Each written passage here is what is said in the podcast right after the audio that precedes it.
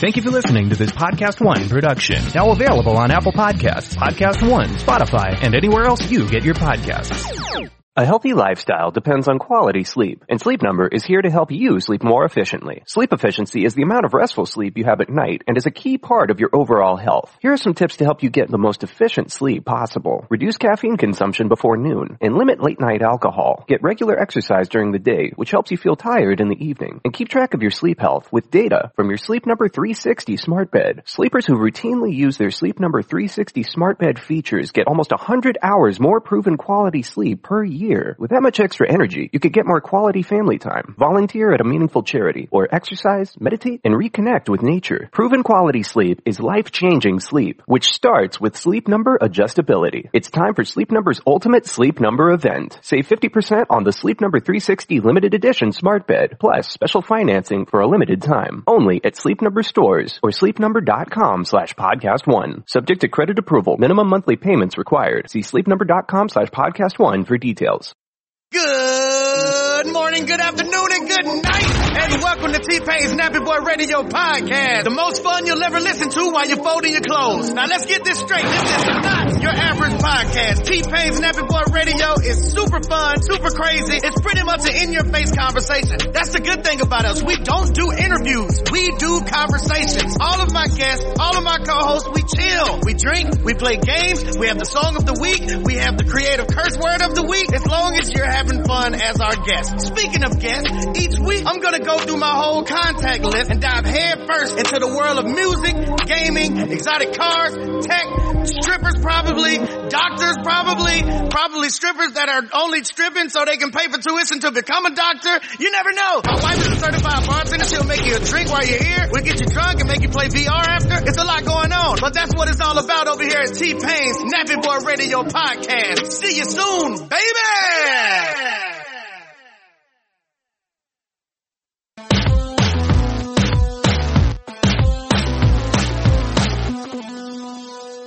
Welcome to RealGM Radio. I am Danny Leroux your host, and I'm so happy to be with us for this episode.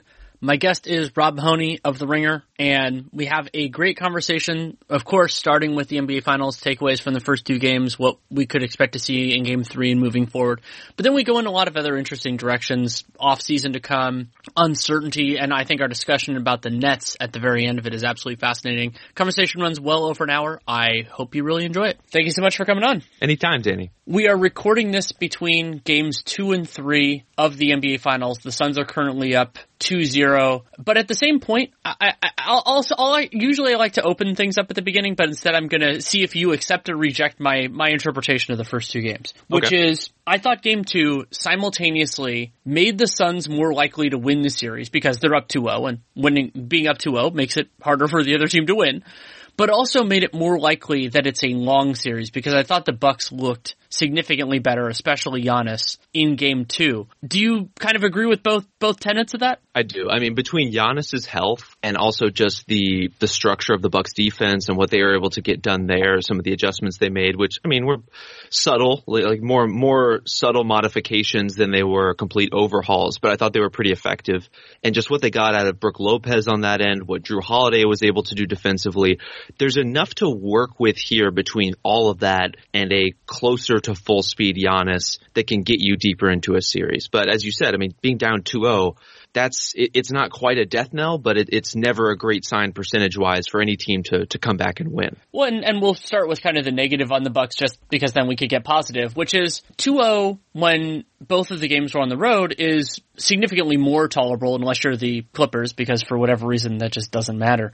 Um, Right. But it generally kind of the idea when when 2-0 is less scary is when you have a clear talent advantage. And in that sort of a circumstance, it's like, okay, you, you still do have to make up one of those road games and you have to take care of business and, you know, potentially face a game seven on the road. But if you have a talent advantage, you can, you can weather that storm. Like, there are various series over the years, especially you could think of like a 4-5 or in certain cases a 3-6 where the other team had an injured guy. But part of why I'm concerned for the Bucks, and I, I kind of have two different theories of where this series is going to go, and so I'll talk about the kind of negative one for the Bucks first, which is they absolutely like. I mean, they can win games in the series. They could have won game two, and Giannis will continue hopefully to get healthier, and the Bucks are pretty healthy overall other than that and they they corrected some things and you know also you could say if Jrue Holiday and Khris Middleton were marginally better in game 2 they could have pretty easily won the game with how well they played during certain stretches the challenge is they don't have that talent advantage. I, I th- I'd say overall, you know, it, it, it's closer now that Giannis looks better, but it's not like oh the you know they've just been waiting for this and now they're going to run roughshod over the Suns. The Suns are a damn good team. But the other part of it is I have this sneaking suspicion that what's going to happen in the two games in Milwaukee, I'm not saying which order, is that one game the Bucks win, not comfortably, but you know, like they do, they do well in, and it's not, you know, maybe it's not in danger in the last five minutes. And then the other one, it's on the margin and whether it's that the Bucks shooting isn't great or they, you know, have a couple of late foibles or Giannis or something else. And so the Suns win one game in this series, probably in the next two, that they quote unquote shouldn't win. And then the yeah. series is over. I mean, that's the trouble you run. And that's why the percentages when you're down 0-2 or down 0-3 are as overwhelming as they are is they just completely wipe out your margin to have those kinds of sloppy games and then course correct afterwards. Um, I, I could definitely see that happening, especially with the way the Bucks shoot and just, you know, the nature of the players they put on the floor. This is not a team full of dead eye shooters. And so the idea that they could have an off shooting night, and by they I mean mostly, I guess, Khris Middleton and Pat Connaughton and Bryn Forbes. And Jrue And at the same, yeah, and Jrue. And at the same time, you know, the Suns could, ca- could catch fire, especially if they're able to set up their corner guys like they were in game two.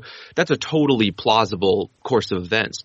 But I'm, I'm with you too that game two was in the Bucks' grasp. And I, I, don't, it's probably not fashionable to say, but I think game one was in their grasp too. I mean, that was a single digit game in the fourth quarter that was theirs for the taking if they could just go on a little bit of a run with that small ball lineup. They just between, you know, Giannis looked a little bit slower laterally in game one. They just didn't quite have their offense together altogether, even though Middleton was much better in that game. It, you know, they just needed a little bit more of a push in one of those two games to really get themselves on good footing.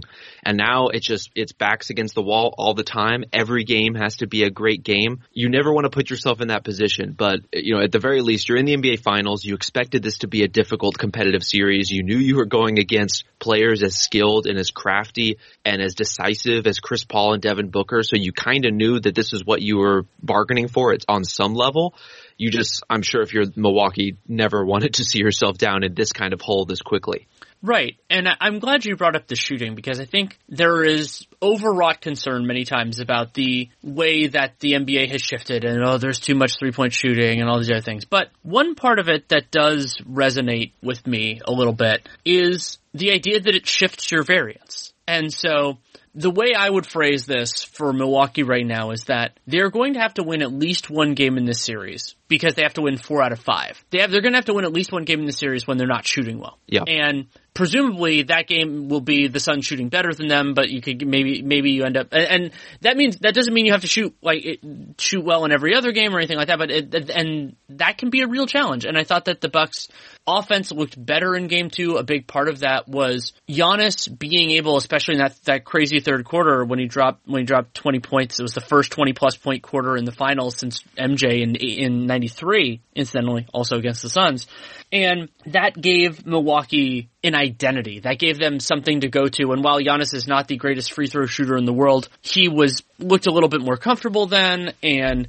he, you know, and, and also it it didn't get anybody into foul trouble that like changed the game, but it, you know, the Suns did think about it also slowed things down. So I think that the, the, that gave the Bucks a little bit more because they're playing, both teams are playing their starters ridiculous minutes, but the Bucks, I would say, need more from those guys. So that makes it kind of harder for them. They're high, the, the, the high leverage that all of Middleton, Giannis, and Jrue Holiday have to do. I think that's part of why they've trailed off in some of these fourths. But that general idea of, okay, you're going to have to survive a game or two in all likelihood. I mean, you're going to have to do that. It's daunting. And it's daunting for almost any team. Now, what makes me feel better about Milwaukee surviving that is that their defense did look better to me in game two than it did in game one. And that's where, to, to go back to your premise on their need to kind of win an ugly game at some point, that's where the promise comes from, is the idea if they can be that kind of team defensively, and I do realize how ridiculous it sounds, you know, after a game where they gave up 118 points to, to be lauding their defense, but it, you can really tell that it's almost there. You know, first game, uh, they really tried to guard the pick and roll with two guys as much as they could, whether it was switching or dropping, try to contain that with two guys and limit, you know, all the role players, all the kick out passing as much as they could. That didn't really work. We saw in game two what happens when you switch to a different strategy and you're chasing a little bit over the top and you're making Phoenix move the ball. Phoenix just coincidentally one of the best teams in the league at doing exactly that, making those swing passes, connecting dots, uh, from, you know, playmaker to facilitator to corner shooter. They're so good at that stuff. They're so deadly. But I thought Milwaukee did a really good job of containing the initial action. Their problem in game two, to me, seemed to be just they were still overcompensating a little bit. They were still overhelping uh, over helping Jrue and, and Brook Lopez in particular and not letting those guys play out those possessions and staying a little bit truer to those corner shooters and those role players. And I think if they kind of walk the line between their game one approach and their game two approach, there's a pretty decent formula there to, if not win every game, to at least put the Jae Crowders of the world in some pretty difficult positions where they have to make plays, where they have to make complicated reads, where they have to, you know, thread the needle in traffic or drive through a couple of different guys. That's where you want to be if you're the Bucks. And so the fact that the best defense in the playoffs so far in Milwaukee is inching closer to having a defensive hold of this series, not, you know, not a stranglehold, but at least a feel for what they need to be doing and how they can be playing. That's kind of their formula going forward, especially as you mentioned with everything that Jrue and Giannis and Khris Middleton have to do offensively. I honestly get the feeling that that's kind of why they approached game one the way they did with as much, as much switching as they had and as little kind of furious scrambling rotation as we saw in game two. I think they were just trying to save those guys' legs as much as they possibly could for offense. They realized that couldn't quite work, and so they switched to a different strategy. But you have to be very careful, especially you know Giannis was so dominant in game two, but you don't want to have to push him in that way all the time to create so much offense for you against the grain of the defense. I mean, he was those were hard fought points, even if they were fouls. Right, and I, I'm really happy you brought up the the workload, the strain on those players, and it's an important consideration. And I would argue, I don't know that Mike Budenholzer is listening to this, but I would argue that there was actually similar small corrections that they could have made on their game one strategy instead of going hard a different direction. Now, the other direction had some fruit as well, but so like the, the point that I would make there is on Brook Lopez. And so Lopez was very impactful around the rim in game two, and I thought he was actually close to quote unquote right on the switches. The problem was he was about a step or a half step too far away from the from their perimeter guys when they were shooting. And Yeah. in one circumstance he then got too close after he was already in the air, but that you can't do that, that's a foul and everything else. And the reason you, especially against Chris Paul, that you do that is you're that, that way you're affecting the shot more, you're affecting his sight lines, and you're sometimes, more often than not in many ways, challenging him to instead drive. And that, I'm not saying it's going to work every time, but I think it'll work better than, than what they did in game one. And what I like about potentially tweaking the switching approach, even with Lopez on the floor, there are two things that work well there. One is it's a change of pace, and I, I hate giving Chris Paul the same look very, very frequently because he knows ways to attack it and can, can get into some of that.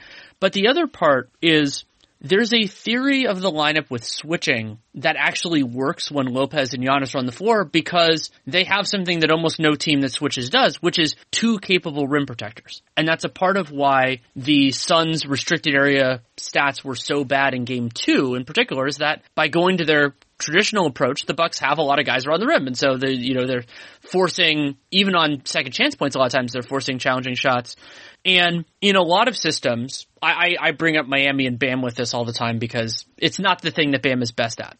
Is when you pull the other team's shot blocker out and they're not really great at coming back. Incidentally, a guy who's bad at this is DeAndre Ayton is that then there isn't anybody else who can do that. And so you can pull that guy out early and then attack with a version of reckless abandon and it works relatively well.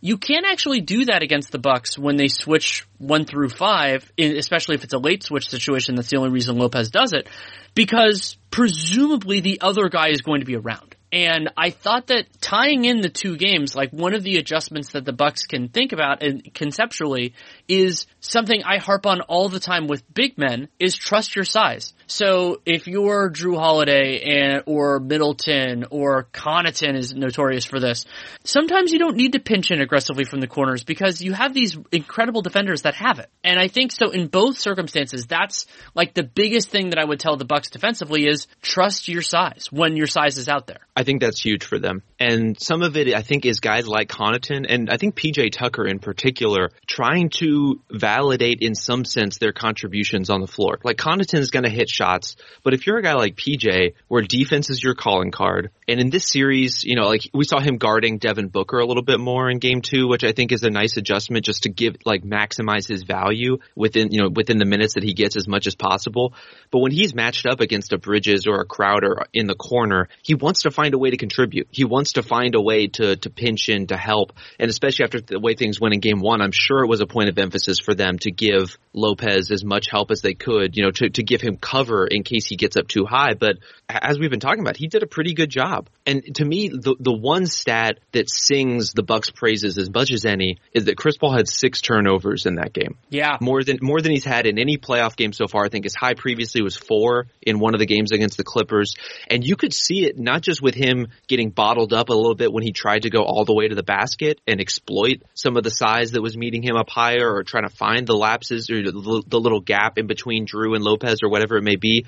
But you could also see guys just picking him off on the perimeter, jumping the passing lanes, knowing the reads he wanted to make. I mean, this just looked like a Bucks defense that was more dialed in to what Phoenix wanted to do than it was in game one. And that's, that's a huge step forward for them. Well, and there is a direct parallel to, I think that was game two of the Clippers Suns series, where game one, it, this is so often the case, especially against a really talented team. It takes time to figure out what the other team wants to do and like what their, what their MO is. And so in game two of the Clippers series, LA started jumping the passing lanes more. They kind of understood where the ball movement was. And these are incredibly talented players and coaches that just need to kind of see it in action and be like, okay, when he's doing this drive, he's going to pass it to the corner. Here's the rhythm of their offense where they're going to go. And so you start to get better at anticipating that. And so to their credit, the Suns were able to adjust and they, they got other things. But I think we saw a little bit of that. I think there's actually a little bit more that can come. Clippers did it kind of all in one shot. I think the Bucks did about three quarters of it in one shot. And that happens. Like that, that is how a series works. And the Suns benefit, and I don't mean this as like it was unjust or anything like that, from it being so long since the Bucks have played an opponent that functions anything similar to them offensively. You know, like the Hawks just don't have this level of horses. The Nets are a very differently structured team and really only had one star for the entire series, so the Nets weren't even the Nets the Bucks took Miami out of it, but Miami was never in it because like the Bucks took them out of it so quickly. So it's been a month and a half, two months since the, since Milwaukee played a team that was really, you know, pinging the ball around and everything else. And so it makes sense that there was this adjustment, this learning curve to playing Phoenix.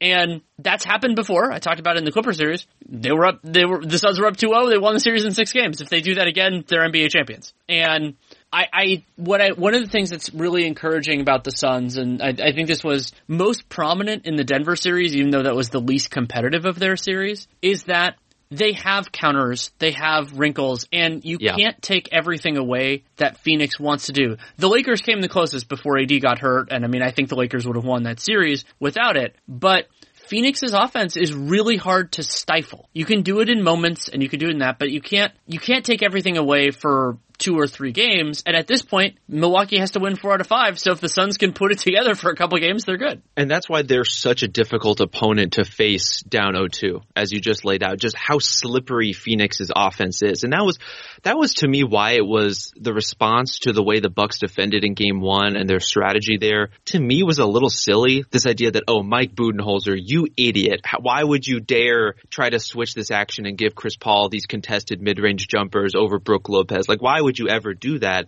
There's no good answer for the Suns. And we saw that in game two. Like you tilt too far the other way and all of a sudden Mikal Bridges is the one burning you and he can absolutely do that. You know, those guys are cast as three and D players, but they are, they are well beyond stand in the corner spot up guys. Like they have the ability to put the ball on the floor, to make some passes, to adjust, to drive, to find the, you know, the right read in that situation.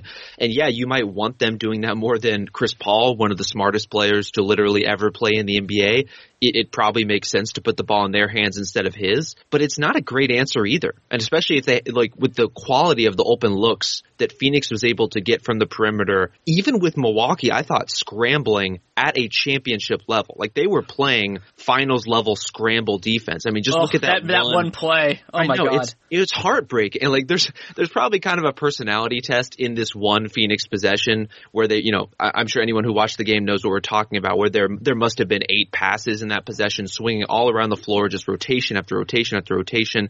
And whether your instinct after that play is to go, oh my god, what beautiful ball movement, or oh my god, I feel heartbroken for the Bucks there's there's something in that for sure. But I really thought, I mean, Milwaukee's defense on that play was about as good as it could possibly be, and it ended in an and one layup for DeAndre Ayton. That's how difficult the Suns are to guard. Yeah, and there aren't perfect solutions, especially if you do, nobody really has perfect personnel. Incidentally, as I brought up, the Lakers probably the closest, but that happens. And I I think that Phoenix also they have they don't have perfect personnel for the Bucks defensively when the Suns are on defense, but they have enough different options that they can make life hard. They can go to some different approaches, and that's also why one of the key dynamics to watch that it affected game two, but it didn't swing it as much as I think it will in game three is the combined absences of Dario Saric and Torrey Craig. Absolutely. And, and so Saric was pivotal for the Suns this year, even though DeAndre Ayton, to his immense credit, can can play a lot of minutes. Like Ayton has a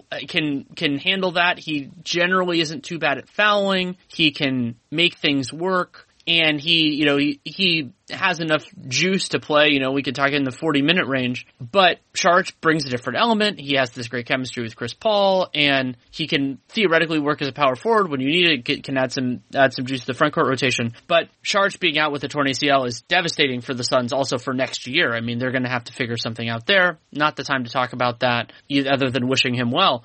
So James Jones has done an unbelievable job with with the Suns, but I've had a couple of misgivings, and one of them is not using any resources to get what I would consider a competent backup center. And you're not going to have somebody who can shoulder the load if DeAndre Ayton goes down. Like just like any other important player on a good team, you're just kind of screwed if that happens, unless you're so loaded that you can handle it because you have you know two other stars or something else. But they don't have really anyone outside of Saric that I consider a viable center, and that's why as soon as Kaminsky came in the game in game one, I said they're going to end up with Crowder at center because Kaminsky can't hack it. And the great thing for the Suns is that even though, you know, Jalen Smith and at one point Damian Jones and then they cut him, which was the appropriate decision and then everything else, they had enough they're like the one of the only teams in the entire league that has enough forwards that you can actually do that with with guys that are, you know, with, with guys that are in your rotation. But that, I think, it didn't require Torrey Craig, but it, Torrey Craig made it work a lot better. He's a stable defender. He did a pretty good job in various different matchups.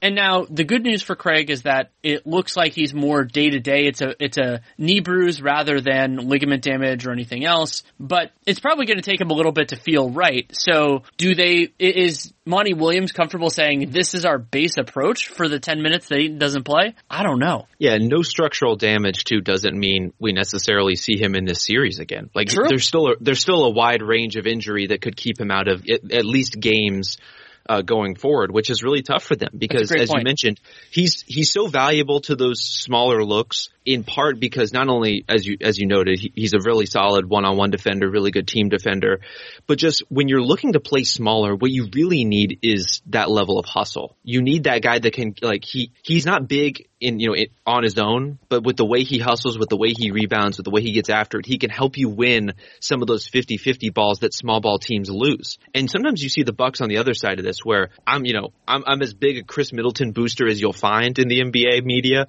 but he is not, whenever they try to play him as a four, they suffer for that a little bit because he's not like a hustle for the rebound kind of guy on every possession in the way that a Torrey Craig might be. And so you just get a different taste of something when you can put, you know, if it's him and Crowder and Bridges on the floor all together and that's kind of your three, four, five. I think they probably would feel okay trying to fake it against most teams where they might suffer for it in this matchup is just in the deficit of size. You know, Milwaukee is not the kind of opponent you necessarily thought you'd be running small ball against to, to that kind of deficit in height. You know, I could see to your point about how the Suns navigated the regular season and the fact that they never really got a, a center alternative between the success of their bench in the regular season and also the matchups they were probably looking at out west. They probably felt pretty comfortable with the idea of, of playing smaller and playing Saric at center and, and rolling with that, knowing that, okay, if we're going to come up against you know, some Marc Gasol minutes, we feel comfortable guarding him with a smaller guy. Or, you know, you look, you look across the Western Conference, there might be a really big starting center, but not a lot of those teams stay big when they go to their bench. And so I, I wonder if they were kind of looking at those matchups and feeling okay about how Saric would match up with them and thinking they maybe didn't need to get or at least you know give up assets or make a big swing for for a third string guy or a real backup center in any kind of respect and trusting Sarge in that regard. But this is when that could really cost you. You know, in, in game two, DeAndre Ayton already played 42 minutes. I don't know that there's that much more upward stretch in terms of his minutes there. And so what you're really talking about is, you know, Crowder had 37, Bridges had 38. You're probably asking even more of those guys who, if they're put in the positions where they have to create offensively like they were in game you're really starting to add up in terms of their overall workload for guys that, you know, they cut, they move off the ball, they're very active in games, but it's a different thing when you're engaged consistently on both sides of, of the ball at that level and playing in small ball lineups where you have to hustle and do more and you're being stretched in terms of, of your minutes to that kind of extreme. Right. And another way of thinking about this is Phoenix still has enough forward depth that they can play three guys if Torrey Craig is unavailable, that they can play three guys and make it viable. The challenge is that's probably Bridges, Johnson, and Crowder, two of whom are starters. And so if your argument is you need to play these guys in those 10 minutes, then that's 10 minutes they can't play with the other best players on your team. And you get into those sorts of challenges and most coaches do not build their rotation around making sure your starters are out there in the right non-starter minutes. Now, I, I would argue that some teams should do that more aggressively. It was a big criticism of mine of Budenholzer in the Nets series. I thought that they didn't kind of shift things around based on how Brooklyn had to do things. And then Brooklyn also kind of bridged some of those gaps by just not sitting their guys, which is an interesting and challenging way to do it. But I, I think that it is, it's difficult. And at certain points the goal is just to survive, you know, to survive some of those minutes and to do it enough that you can, that you can make it work. I also, I, it, has been interesting in this series. I, I, brought up Ayton's defense a little bit before and you, you brought up, which I think is a great point about the, where the West was and, you know, you think about the teams that were out there and this series has been a different kind of challenge for Ayton because it's not the five out kind of the, the what the Clippers brought at moments in the series partially out of necessity. Instead, there are times where Ayton like where the easy matchup for him is also not something you need you need to handle that differently. Like if you're guarding a small as a big, you're thinking in a specific way. You're like, okay, be here, do this, do that. When you're guarding a big that can space the floor, you kind of end up in actually a more challenging place because you kind of want to be out there, you want to keep an eye on it. But what one of the things that I thought Ayton did poorly in both games one and two that can be corrected, and we'll see if the Suns actually want to. Because some of this, I'm saying Ayton isn't doing this, but it could just be a coach telling him don't do this. Like we don't know that for sure. It's hard to know. Is I use the term threat assessment, which is basically if you're not protecting the basket, no one is protecting the basket. And yes, at times Brook Lopez or Giannis are going to get an open shot and they can hit those, you know, especially Lopez with reasonable frequency. But it's the same thing as the math problem that the Bucks are doing, which is you think that the marginal effect of deterring shots at the rim, maybe committing fewer fouls and everything else is worth some of those clean looks going in. And I thought that Ayton, whether it was coaching, whether it was his own decision making, he was too tethered to his own man and insufficiently focused on protecting everything else. It's such a delicate line to walk, especially for a guy with his level of experience in his first NBA finals. Even with as much as we've raved about DeAndre Ayton throughout these playoffs, like that's where it gets tough. Is not can you manage this one-on-one matchup? Can you find ways to exploit smaller defenders as a big who's you know trying to maintain your size, still trying to score inside?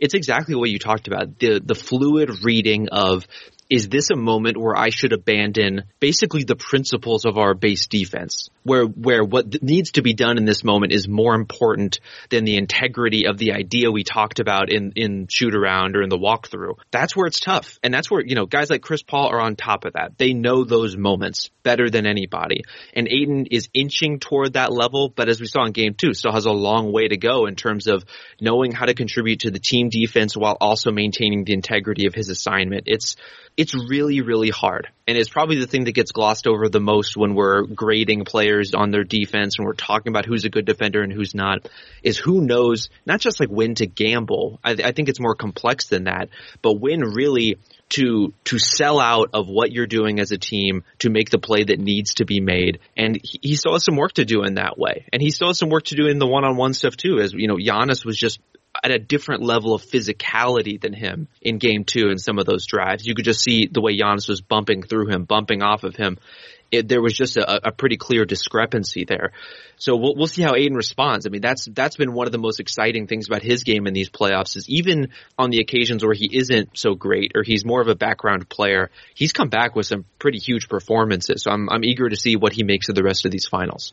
Yeah, I am too. And criticizing Ayton for this does not mean he will be bad at this forever or that he is a bad defender or anything like that. It is appreciating what he does well and what he still needs to work on. And DeAndre Ayton is 22. He has made more strides defensively than I would have expected in his first couple years in the league. I am thrilled about that and we'll see where it goes from here. But I, I, think that having this series is it's it's it's good. I would argue, depending on a player's mentality, I think it's good to have some bad film going into an off season because then that can be motivation. Not every player works the same way, but you're like, okay, this is something I can work on. This is, and he'll get he'll get some reps during the regular season, but really, we're not going to get to see too much of this until the 22 playoffs. And well, we'll see how much the bad film matters if he's also a champion. You know, those two things might offset right. in a way that you know, Uh, and, and it, it's a, it, and it's a short off season. Like so, yes, I, and absolutely, I'm sure that there will be people, probably not the two of us, that lose that thread at different moments between now and April of next year because we're going to be on a normal calendar, but we will not have gotten to that normal calendar in a normal fashion. That's a great point. And so it, I I hope and I pray that it's not going to that's not going to have some of the same beats that this that this year, especially these playoffs, have had. But we're having games in normal arenas. It's not like you're not overwhelmed every second by the world is upside down. So we're, you know, we under, we understand that everything needs these grains of salt in this context. And next year's going to need a whole lot of context too. And maybe for some people, having Jamal Murray out for most of the year, having Saric out for maybe the whole year is going to be that. But I don't know. I, I don't think it's going to be the same. However, the other really fascinating wrinkle of that, and as much as we have lamented the early departures of stars in these playoffs, is that there are a whole bunch of teams that we expect to be really good next year that are going to have a normal offseason in terms of amount of time they're off. Like the LA Lakers, they're going to have they're going to have basically a normal offseason. They got eliminated from the playoffs on June 3rd. Okay, you know, June 3rd to early October, that's about the same as they would usually have if they were, you know, if they had made the finals.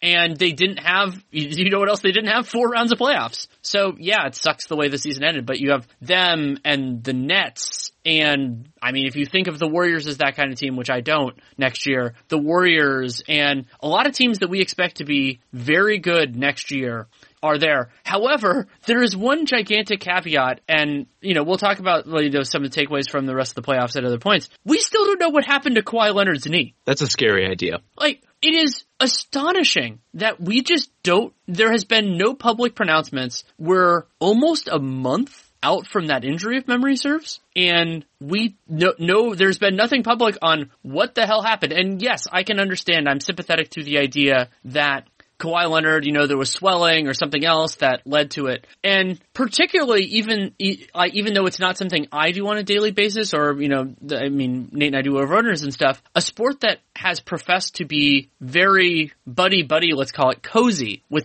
gambling, to have a star player who affects the futures odds and everything else that we don't know what the deal is, that's a little bit unsettling. Well, especially with the player and team involved. I mean, yes. the Clippers, I would say, I mean, they've got to be right up there in terms of teams that obfuscate around injuries. There is a, there's a thick veil of secrecy around everything that is going on there in terms of their players' health. And then you have Kawhi in the middle of that, who's maybe the player who individually has the, the greatest veil around him and his health in, in terms of secrecy. So there's all there, you know, um, it's a multi-layered operation there to protect whatever it is that is going on but it is concerning. And that, that you know, as you mentioned, there are going to be teams that by the nature of when they were eliminated from the playoffs and the road that they took that was, you know, longer and more arduous to get there, now we'll get a longer layoff like the Lakers will. But there's also the teams that their best players are about to go to Tokyo to play in the Olympics, yep. including, you know, key players in this series right now that you have to worry about too. And the thing to keep in mind about Tokyo too is especially with the state of where the virus is there right now, those players are basically walking into another bubble situation situation. They're walking into and all the mental, all the mental stress, all of the, you know, they're going overseas for international competition. They want to represent Team USA. There's an element of that that's really fun and enjoyable and playing with other stars, but you're also trying to keep as safe as possible. You're trying to keep the people who are with you safe. You're trying to deal with, you know, being contained in this way again, which, I mean, nobody in the NBA liked being in the Orlando bubble. They were anxious as hell to get out by the end of it, especially the teams that went through all the way to the finals. So the idea of going into a another competitive environment like that, and if you're Devin Booker or Jrue Holiday or Khris Middleton, you've got a lot of miles on you at this point. And even if you're one of the teams that was eliminated early, say the Mavericks and Luka Doncic, now you're about to go right back into action. I mean, he he really pretty much jumped on a plane to go play in qualifiers as soon as they were eliminated. Or Kevin Durant. Yeah, yeah. I don't like after everything that he that he went through over the last two years to just be like, yeah, I'm going to play in the Olympics now for selfish reasons. As somebody who loves basketball and who loves international basketball as well, I'm thrilled that he's doing it. And as somebody who, you know, I'm still I'm still biased to the country of my birth, and I want Team USA to do well. I don't understand how in the hell this is happening. Like, it, it's incredible that, that he's going to play. And I, I'm really happy you brought up Luka too, because with Luka, it's also different because, I mean, we saw it in the Olympic qualifiers. The workload that he has to manage for Slovenia to be competitive. Yeah. It's, it's Mavericks-esque, and and he has you know weaker relative surrounding talent on Slovenia, especially when we get into the Olympics, than he than he does on the Mavs. And more power to him. You know, players get to their they're making their own decisions, but it I you're you're right. And I, I when I was making my statements I was not thinking about Tokyo. And it's not just you know people think of the 15 players on Team USA it's the whole thing. You know the the teams that went through qualifiers the teams that went every, everything else. And so it is a lot of miles and players can make whatever decisions they want. I, re, I respect all that but it is a piece of context that is going to be extremely important to remember. Well and there are clear benefits to going that go far beyond basketball and even sure. the next NBA season right? Between the financial incentives of marketing yourself abroad between, you know, someone asked in uh, the Team USA press conferences, asked Bradley Beal if he thinks there's going to be any tampering going on of guys like trying to build the next super team. And he was like, yeah, I, I bet there will. And so if you're a Damian Lillard, for example, you have a lot of reason to go play for Team USA to get in guys' ear to try to figure out what, whether it's bringing guys to Portland, whether it's trying to, you know, find your next situation, whatever it may be. That makes sense. If you're Draymond Green, I totally understand why you would be there. Yeah, you don't you don't have to do it from a parking lot if you're in the same if you're in the same locker room. It's a little more convenient when you're face to face. But yeah, if you're if you're Kevin Durant though, and you've got your super team in hand already, and you just need to get healthy, and you were just playing 48 minutes of game, 48 minute games in the NBA playoffs, I'm with you. I'm like I I love to see him play in international basketball. I love to see him play that style and Team USA with him as its centerpiece. But that's that's a lot of load to put on your body at this time of year. It is. Um, still, you know, totally excited to see it. Hoping for the best. One of the other kind of elements that happens a lot in the finals is the finals is really when those of us who who have to track everything really catch our breath because there are days that there aren't actually games. And one of the elements that I've been thinking about a fair amount over the last few days is due to the unusual circumstances of this year with so many key players missing time and the, the series that it shaped. And we don't need to go through all those. I think most people who listen to this podcast will understand a lot of those without saying it. That makes it harder to make broad scale takeaways, and there were a lot of them that we were hoping to make from this from this offseason or postseason, including the Brooklyn Nets, like whether the theory of the case would work for them, and some of the like various different team constructions and everything else. And I'm wondering if you, I have a couple, but I want to leave it to you first. If you have anything kind of big picture that you feel like you have more clarity on now than you did before the postseason began. I think there's a couple things. I mean, for one, the Nets experiment, from what we saw of it, I think is destined to be a, a pretty huge success. As to whether it's going to be a championship level success, there's just too many variables to know.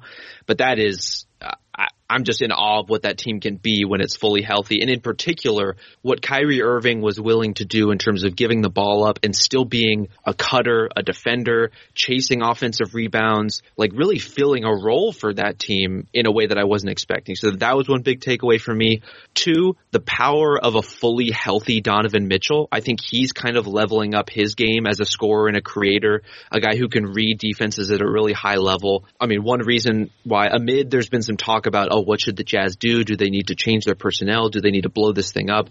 I don't really see any urgent need to do that just because Mitchell is at that level where I think he can elevate you. Now you can talk about their wing play and if they need to make some improvements there, I think that's totally reasonable grounds for conversation, but he's kind of put himself in a different category for me. And another thing would be the importance of, of the level of depth that the Hawks had in these playoffs. And I recognize that these playoffs are different than most in terms of the level of injury involved uh, across the NBA landscape, but even in just Atlanta's backyard in terms of, you know, losing a DeAndre Hunter, losing a Trae Young, and being able to plug in Lou Williams in that spot.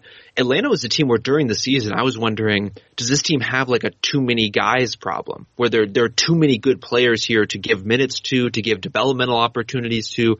Do they need to consolidate? And that turned out to be one of their greatest assets of the playoffs. So if you're curious to dive into any of those, we can talk about them more in depth, but I'm curious to hear what, what your takeaways were as well. Yeah, I'll, actually start with the Hawks. And so I, I echo your point about the importance of depth. And I think there are a couple of fascinating potential not not one of them is not a takeaway one of them is let's call it a genuine fear which is the the idea that one something general managers will take away from this is that it's easier to get all the way than it actually is where you know you think about the threshold of being a championship team and how good historically those those groups are. And yes they often are healthier than their opposition but you also have to be pretty dang good in order to get there and this year whether it's the Hawks making the conference finals or the extremely injured Clippers making the conference finals. And I would argue this is probably going to be one of the weaker champions in recent vintage, probably the weakest in depending on how we're defining terms. And that could lead to a lot of teams thinking, oh, well, we're close enough. We can do that. Like Portland is probably a decent example of that, especially with the way that Neil Olshey at least publicly thinks about his roster. And I think that we're, if that is to be the case, that could lead to some really painful Marches, Aprils, and Mays next year, where teams think, oh, you know, we're we're in this mix, we could do it, and then they just get stomped because they aren't. You know, like we did what the Brooklyn Nets did to the Boston Celtics, who yes, we're missing Jaylen Brown, but like that, I think we're going to see a few a few more of those next year, unless the top teams get hurt like they did this year. And so I'm interested in how general managers kind of interpret that information and how that works for some of these kind of middle, mid-tier starter free agents. So Norman Powell is a great example. It's like I, Norman Powell is an amazing success story. I thought I I thought that he was you know a negative value on his contract, and then now he is a no brainer opt out and likely to get significantly more than that at age 28, which is fantastic. I'm so thrilled for him. All that said, Norm Powell, you know, his role on a very good team is more modest, and not every team is going to win a championship, and that's fantastic. That's the way the league works. Everybody who, who watches this long enough should understand that.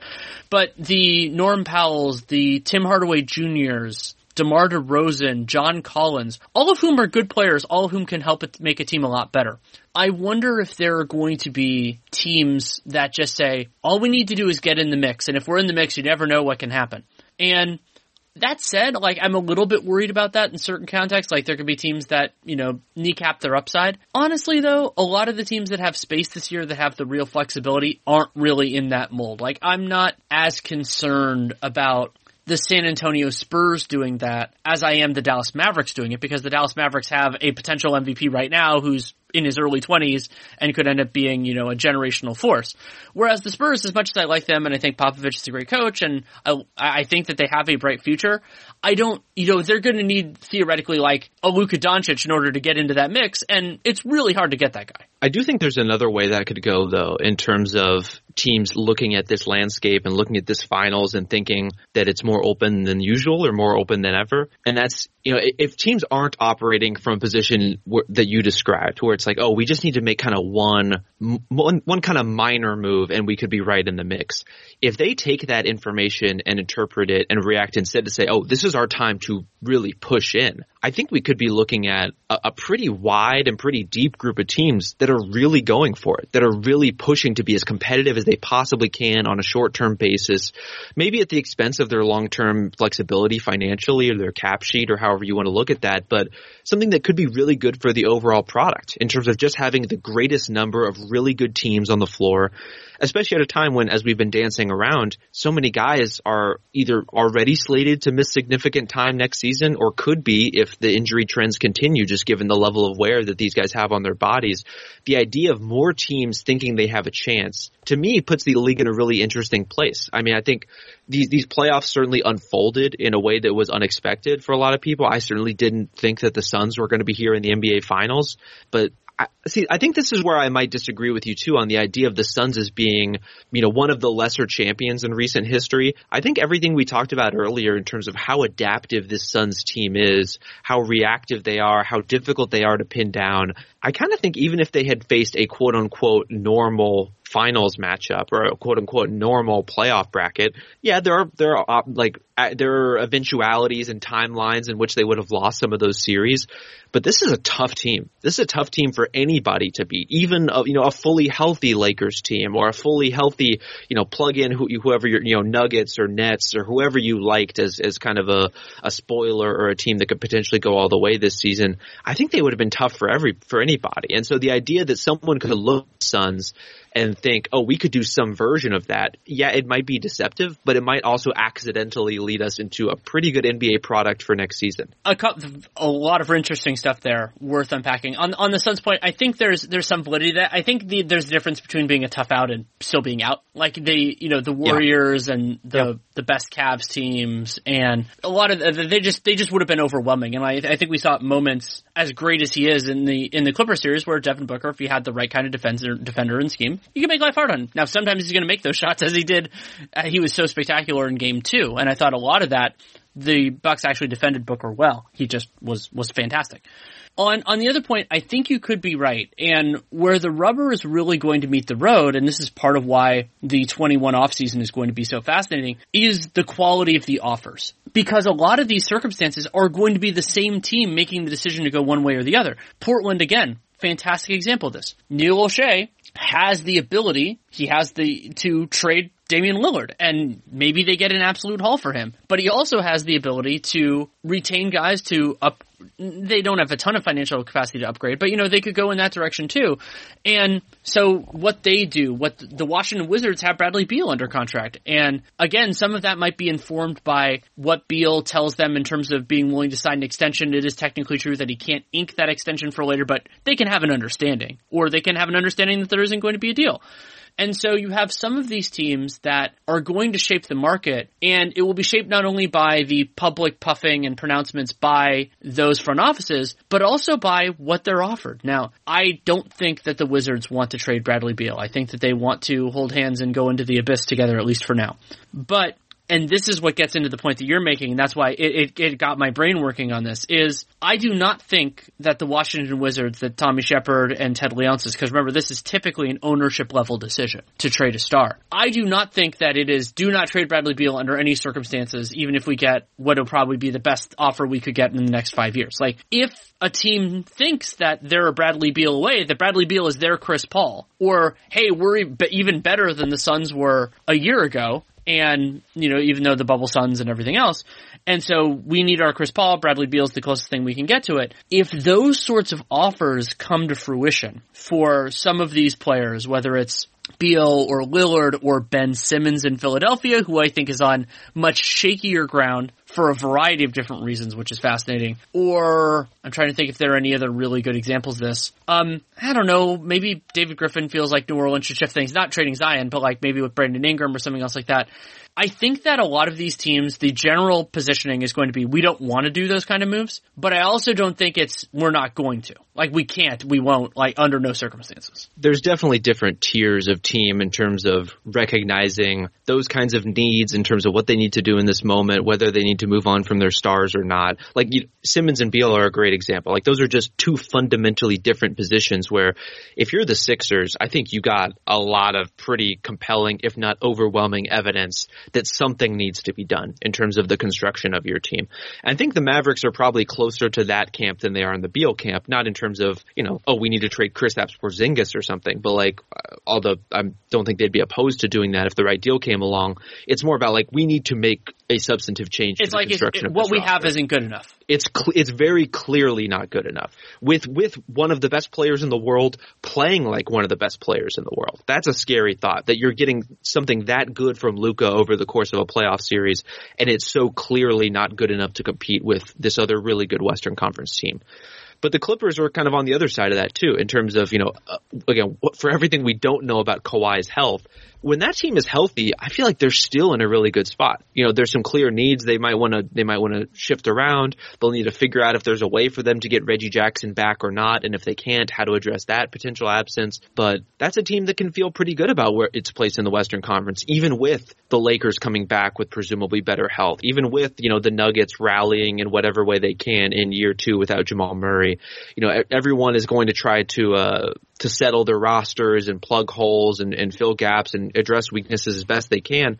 But there's so many of these teams in the West that I feel like can feel pretty comfortable about being in the thick of it, seeing how everything broke out and seeing just even, you know, with some of these teams in better shape, what their prospects might be. That's a pretty, a pretty fun place to be. And what, what the real wild card in all this is in terms of teams that can make big swings to try to put themselves over the top of that group is just how many picks are out there on the market right Yep. now. Like there's so many balls in the air that are just waiting to fall. And we think of, you know, Oklahoma City, for example, as a team that, oh, they need to find something to do with these picks. They need to find a star to trade for or something like that.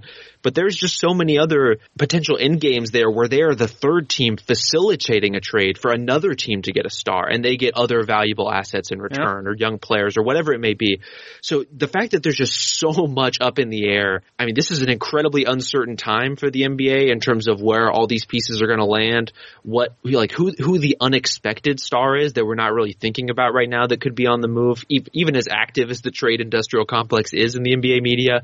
There's something out there cooking right now that we don't know about that could shake the landscape of the entire league. That's a really exciting possibility. It is. And what cracked me up, you were talking about, you know, the thing we haven't talked about that could really upset the apple cart. Uh, You brought up a great one in terms of the draft picks and everything else. I thought you were going to say the Toronto Raptors because Yeah. the Raptors, first of all, like they, Masai Ujiri is in a position where he can do whatever in the world he wants. And, and also that you, it is reasonable people can look at Toronto's situation and make a variety of different decisions. For their ownership group, they could say, this is a team that won a championship recently. All these players are so important to the fabric of the franchise. Our fans still love them. We want to keep them around. More power to you. That I, like, I mean, I'm fine with that approach. It is also totally reasonable and plausible, especially considering they jumped up in the draft, to say we are in an extremely unusual situation where we have a lot of talented players, many of which are on positive value contracts that would really help out good teams. And maybe some of these teams are looking to, are, are, are going to pay a premium, even though the Raptors didn't have the greatest team success this year. I don't think that stink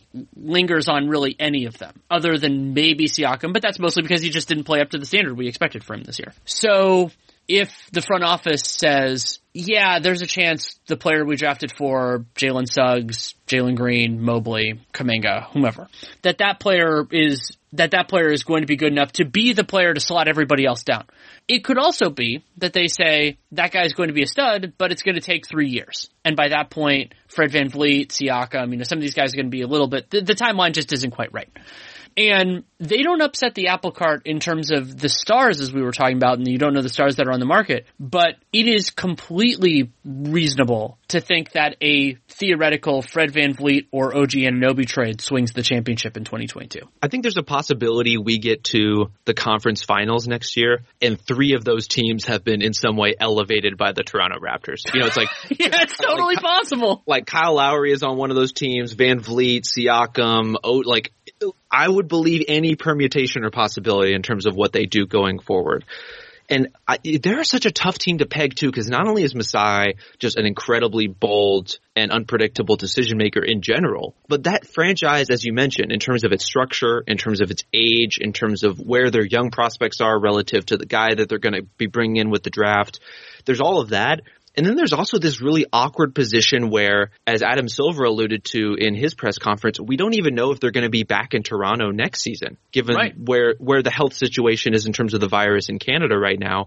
Is there, I don't know whether it changes their decision making one way or the other, the idea that if you're not playing in front of your fans, if you don't have the incentive to like service your fan base or even I mean they do have some incentive to bring in ticket gate like like bring in money through the gate I imagine I imagine they still you know recoup revenue the same way it's just in a different place but the, like it's just it's just so different when it's not your home arena and when you're basically leaning on a lot of visiting fans coming to every game if you're going to be in Florida again.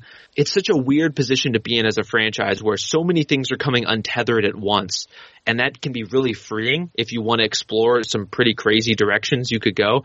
I, I, yeah, I really would not be surprised by anything as far as what next year's Raptors team looks like. And you brought up the the location elements, which are extremely important, but also that that ties in with something else, which is how many of these parts are out of their control, and the decisions will have to come quickly. And the other thing I'm thinking of there is Kyle Lowry. So yeah.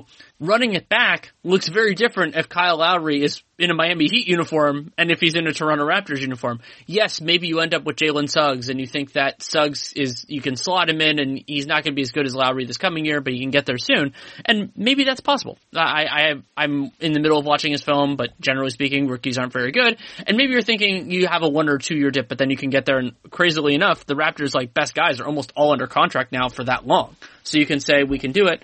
But maybe you believe, you know, to, to tie this to the Spurs, I, uh, I think back to years ago where they're like, well, let's not pay Jonathan Simmons. Let's just find the next Jonathan Simmons. And maybe they believe that with enough bites at the apple in terms of draft picks that they can maybe not put together a team that win, that, you know, had the success that this group did, but put together another, another viable group. And if you catch lightning in a bottle, awesome.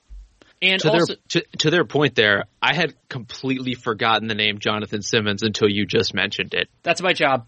Um, but yeah, like so, bringing this up, Siakam, he's under contract through 24. VanVleet has a player option the year before that. Anunoby through 24 has a player option for 24, 25. So if they like that's part of what makes them jumping up in the lottery so fascinating is that I was talking about it with I think it was at the time with Vecenie, Sam Vecenie, and I was just like, I don't know if this makes it more or less likely that they that they change course. I, I don't like it, it somehow makes both of them more likely, and that doesn't make any mathematical sense.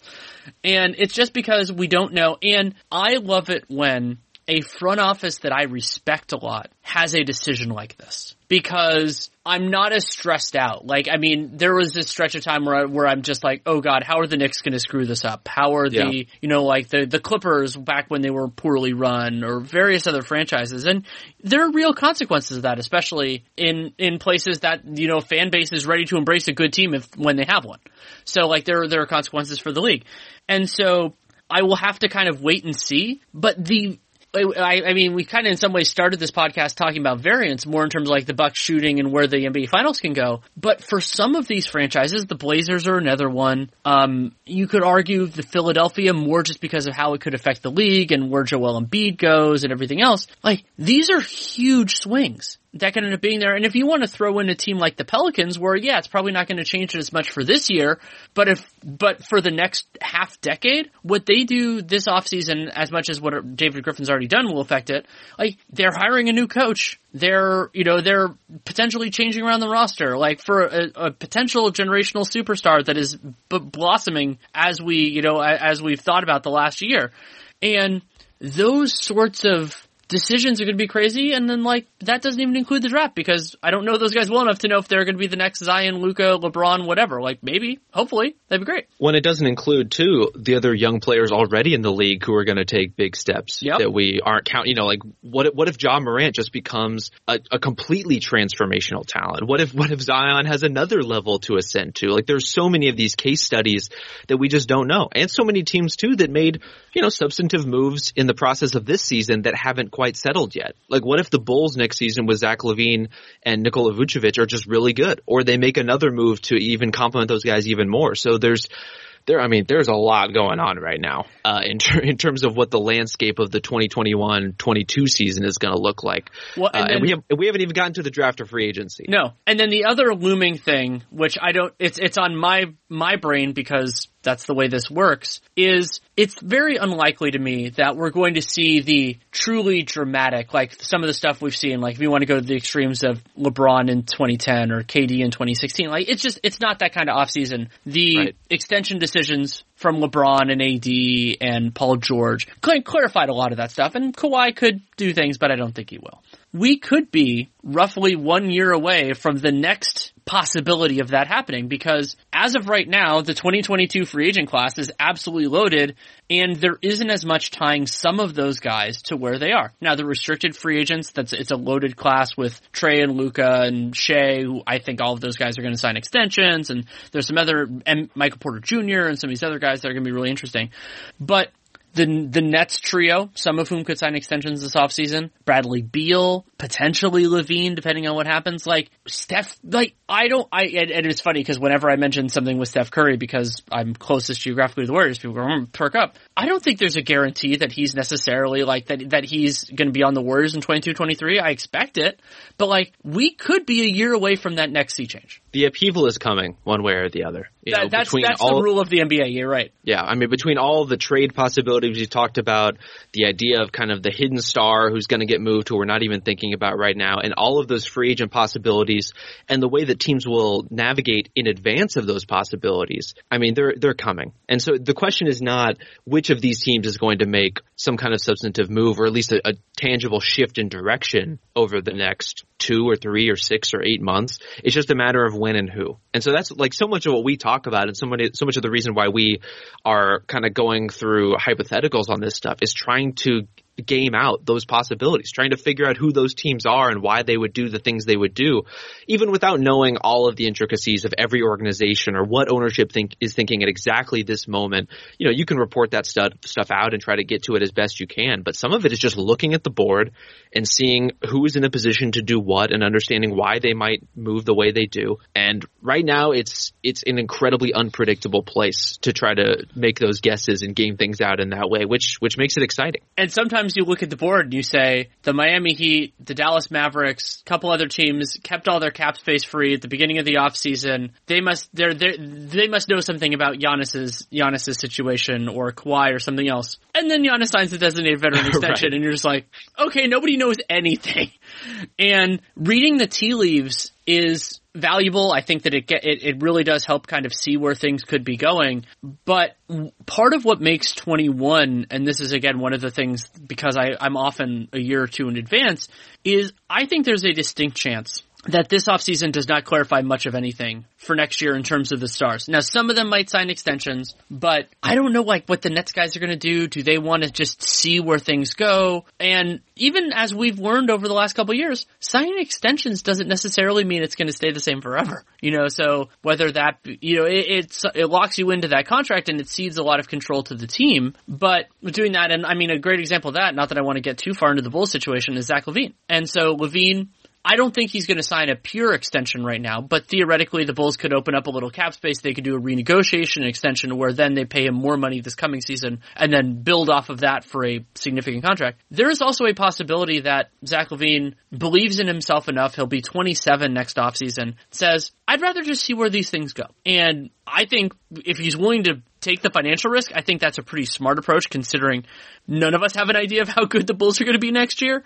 And the most important part of that is, and I credit a lot of players for doing a really good job in recent years, and LeBron honestly deserves a lot of the credit for instilling this idea in this generation of players, is the worst thing a player can do is be untrue to themselves about what they actually want. And there are lots of different ways to be happy and to be unhappy as a professional basketball player. But I think the easiest way to be unhappy is to do something that isn't really what you think you should do. And what if you want to take the the maelstrom that's coming as Kevin Durant to sign with the Warriors, win a couple championships, and then see where things go? So be it. And maybe I don't. I'd, it'd be very interesting if you could give Kevin Durant truth serum and see how he thinks about that experience now versus some of the other options that were on the table. But you know, like the Nets guys, including Durant incidentally, like they're in a pretty cool spot. I hope that they have a chance to see what it is full strength. We'll see all that kind of stuff. And so with Steph Curry and Bradley Beal and Chris Paul, who could potentially be negotiating a new contract as the finals MVP, which would be so incredible. What, and of course he's also the president of the Player Association. Like, what, what all these players choose to do with the power that they have is going to be so important, and the only wrong thing they can do is not be true to themselves. And the Nets guys, as you, as you pinpointed, really are at the center of that. Not just because, you know, Kevin Durant and Kyrie Irving and James Harden, those are incredible competitors who want to who want to play at the highest levels, who want to compete for something, who want a chance to win championships. But there's also a, a, a reasonable uh, possibility here that they just kind of want to spend a couple years hanging out with each other and with their other friends on the roster and having a good time and playing as well as they can, as, as well as their health will allow. And then after two or three years of that, are just like, you know what, we're good. Let's kind of go do our own things. Like I'll, I'll wish you well on your way. You can wish me, uh, wish me well on mine. And everyone is cool with that. I wouldn't count anything out in terms of the way those guys choose to navigate those situations, especially because as you touched on, like Kevin Durant and Kyrie in particular don't really seem like extension guys to me. They seem like I'm going to keep my options open and see what's out there perpetually kind of guys. Harden has been an extension player, but he was also in a very different place in Houston in terms of everything being oriented strictly around him and the financial incentives of the way those extensions were structured kind of made sense for him at that time. Is he that guy still where he's just going to string along extensions going forward? I, I, I find that kind of hard to believe given where he is. And also you have the complication that all of those guys have made a ton of money and yeah. that doesn't prevent you from wanting to make a lot more, but how you, how you approach risk and how you approach, I mean, Blake Griffin's an amazing example of that who's on their team too, as of, as of this moment, where he left a lot of money on the table. I don't think he regrets it. I think, you know, I, I'm sure he wishes they won a championship this year, but he, you know, he's made a lot in his career. The marginal effect of one dollar on your quality of life changes a lot at that level. And if you want to go for it, do it. And with Brooklyn, it's a, it's a great way, and we can kind of end on this, of also thinking about how these decisions are simultaneously not made in a vacuum and not always made with fully public information.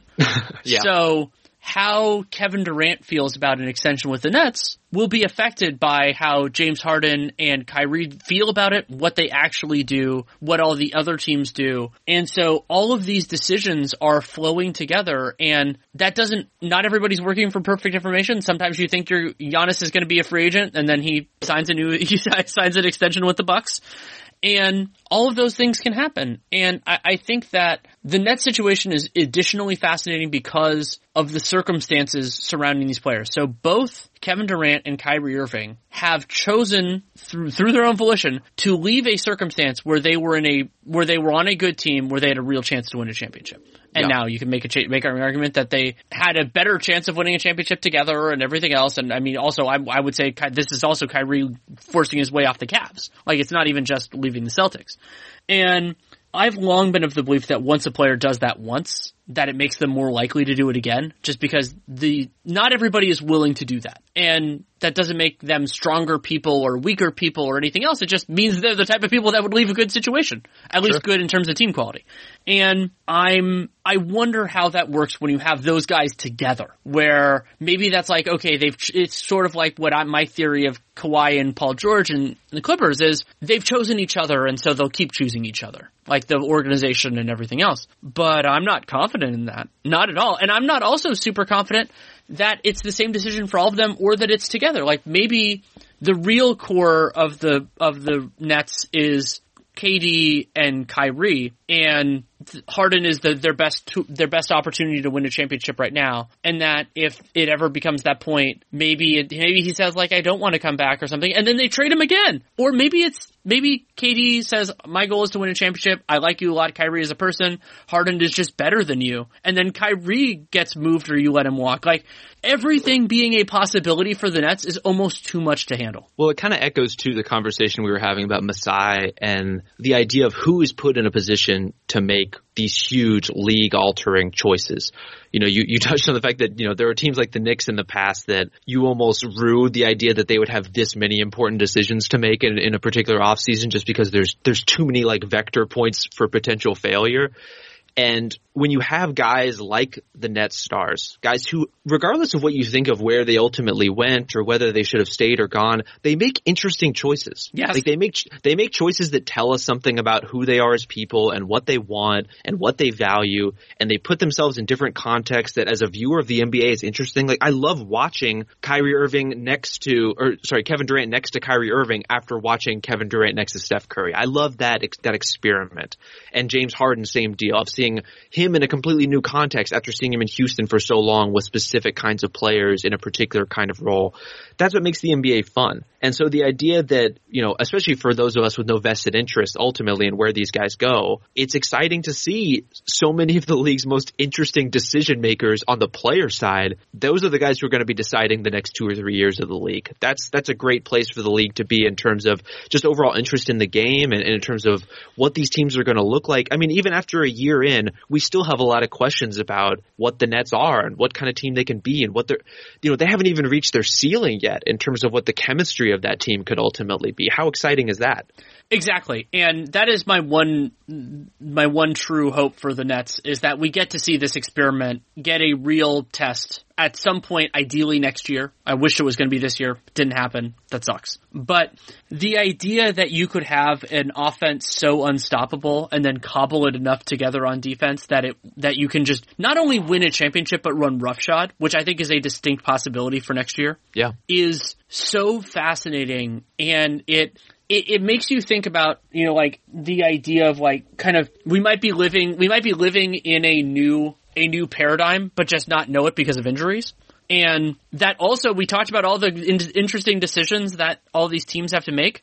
In some ways, they're making it in a context that we might not fully understand right now. And that's always the case, and that's part of why being a general manager and being a coach and being a player is so hard. But the uh, that, in some ways that's like a distinct possibility that some of these teams probably aren't going to consider, which is oh yeah we're so close, and it's like the Nets just come through and and just not maybe they don't win like sixty three games or something like that, but they just come in the playoffs and they only lose like three games. Like it's a possibility, or maybe it's the Nets and the Clippers, or maybe it's something else. Who the hell knows? It's going to be awesome. I love that idea though that the the world has already changed and we're just kind of slowly waking up to it, and we'll see how many teams are slowly waking up to it too. You know, if you're if you're a team in Milwaukee's position, this could be your chance. Like before what you know, if the the Nets dynasty begins, or before you know what other you know other Eastern Conference power you like or prefer, if you think the Sixers can do something interesting with or without Simmons, maybe this is their one shot before things really get shaken up, and all all the more important in terms of the way they navigate these micro level decisions in Game Three, in terms of what is ultimately going to happen to the state of the league in a couple months or a couple years. It's it's dizzying the way all this stuff kind of flows together, and especially for teams like the Suns and the Bucks. Like this is the iron is extremely hot right now in a very volatile league. This is this is the opportunity you've got. I'm frustrated at how well you tied that back. That was that was awesome. Thanks. well, thank you so much for taking time. It's been an absolute joy. Always a pleasure, Danny. Thanks. Thanks again to Rob Mahoney for taking the time to come on. You can read his excellent work at The Ringer. You can also hear him frequently on The Ringer NBA show, and you can follow him on Twitter if you don't already at Rob Mahoney, R-O-B-M-A-H-O-N-E-Y. Love having him on, love getting his perspective, especially at this interesting moment in the NBA calendar. And if you want to support RealGM Radio, there are a whole bunch of ways you can do it. You can subscribe, download every episode. That is a great thing to do because this show will never come out at a specific time due to my availability, guest availability, everything fun like that. So instead, you could just get it when it pops in. This is a great example considering it's recorded on Saturday morning Pacific time, and a lot of episodes will be like that. You can also help other people find the show, and that's by leaving a rating, leaving a review in the podcast player of your choosing, Apple, Spotify, wherever or just telling people. Word of mouth can be very important. You like a specific episode, you think the show in general is good. That can really help other people find it. You can also check out my other work. Nate Duncan and I are doing Dunc'd on Prime and the public episodes, which come out Sunday evening or Monday morning, depending on where you live. And then we also do Dunc'd on Prime, which is the rest of the days of the week. And so we're doing a lot of game, the game recaps, off-season reviews. And uh, for the public episode this week for Dunc'd on, we're going to talk, of course, about game three of the finals, but also we're going to preview, uh, we're going to analyze Jalen Suggs, draft prospect. I, am just finishing up my film work on him, so that's always exciting. Also, Nate and I are, are doing just about every finals game on Hot Mic, which is a really cool app that allows you to sync your, get our audio and watch the game yourself. Don't have to do the clock stuff and everything that we used to have to do, so you can check out Hot Mic as well.